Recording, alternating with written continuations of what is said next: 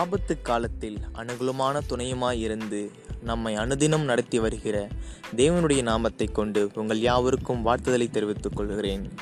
இன்றைய தினத்திலும் ஆபத்து காலத்தில் அசதியா இராதே என்ற தலைப்புக்கு நேராக நாம் கடந்து செல்ல இருக்கிறோம் இந்த தலைப்பின் வாயிலாக நாம் அநேக காரியங்களை கற்றுக்கொள்ள இருக்கிறோம்.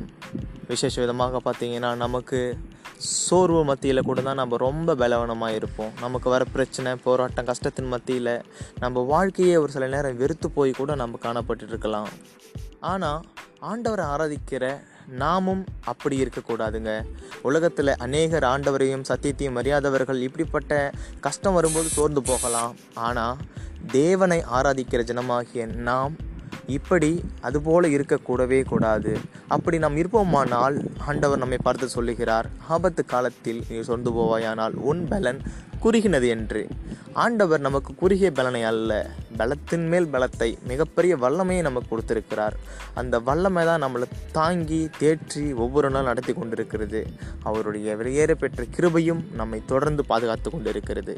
ஆகையால் கிறிஸ்துவுக்குள் பிரியமானவர்களே நாம் நம்முடைய சோர்வுகள் மத்தியில் நாம் பலவீனமாய் காணப்படாமல் என்னை பலப்படுத்துகிற கிறிஸ்துவனாலே எல்லாவற்றையும் செய்யலாம். இங்கே பலன் உண்டு என்று சந்தோஷமாகவும் தைரியமாகவும் உற்சாகமாகவும் தொடர்ந்து பிரச்சனைகளை மேற்கொண்டு உற்சாகத்தோடு தேவநாமத்தை மேம்படுத்துவோம் சரிங்களா? சரி வாங்க. நம்ம தலைப்புக்கு நேராக கடந்து செல்லலாம்.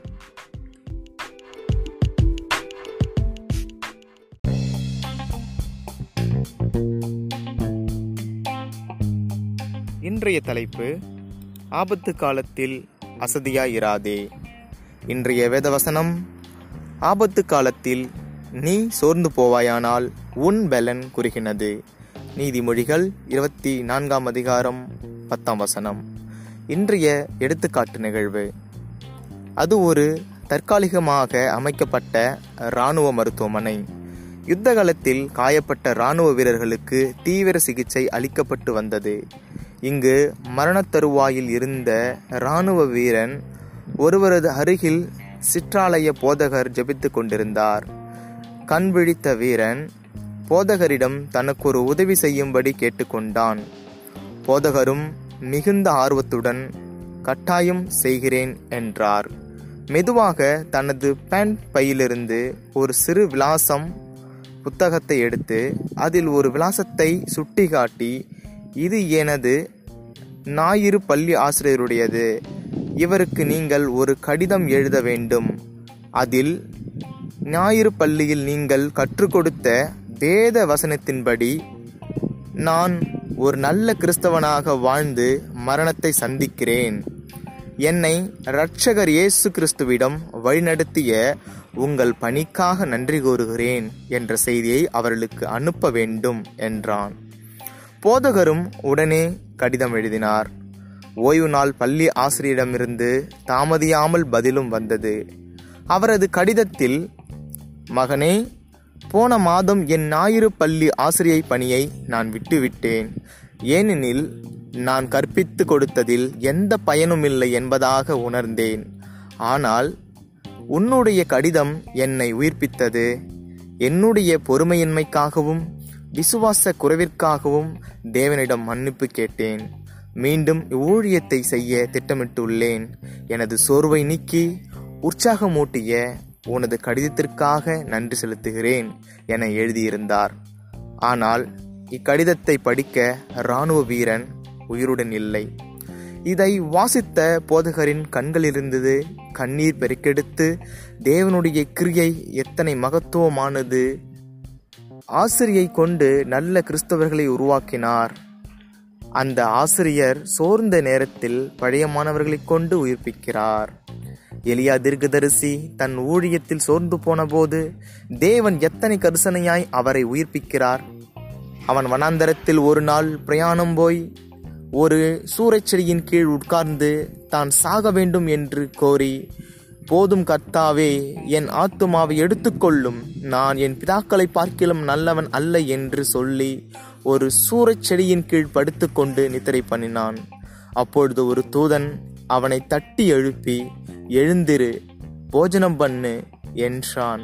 இதை நாம் ஒன்று ராஜாக்கள் புஸ்தகத்தில் பத்தொன்பதாம் அதிகாரம் நாலு முதல் ஐந்து வசனத்தில் பார்க்கிறோம்.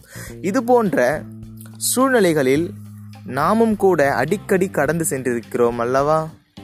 ஊழியத்தில் வருகிற பாடுகளைக் கண்டு போதும் ஆண்டவரே. என் ஆத்துமாவை எடுத்துக்கொள்ளும்.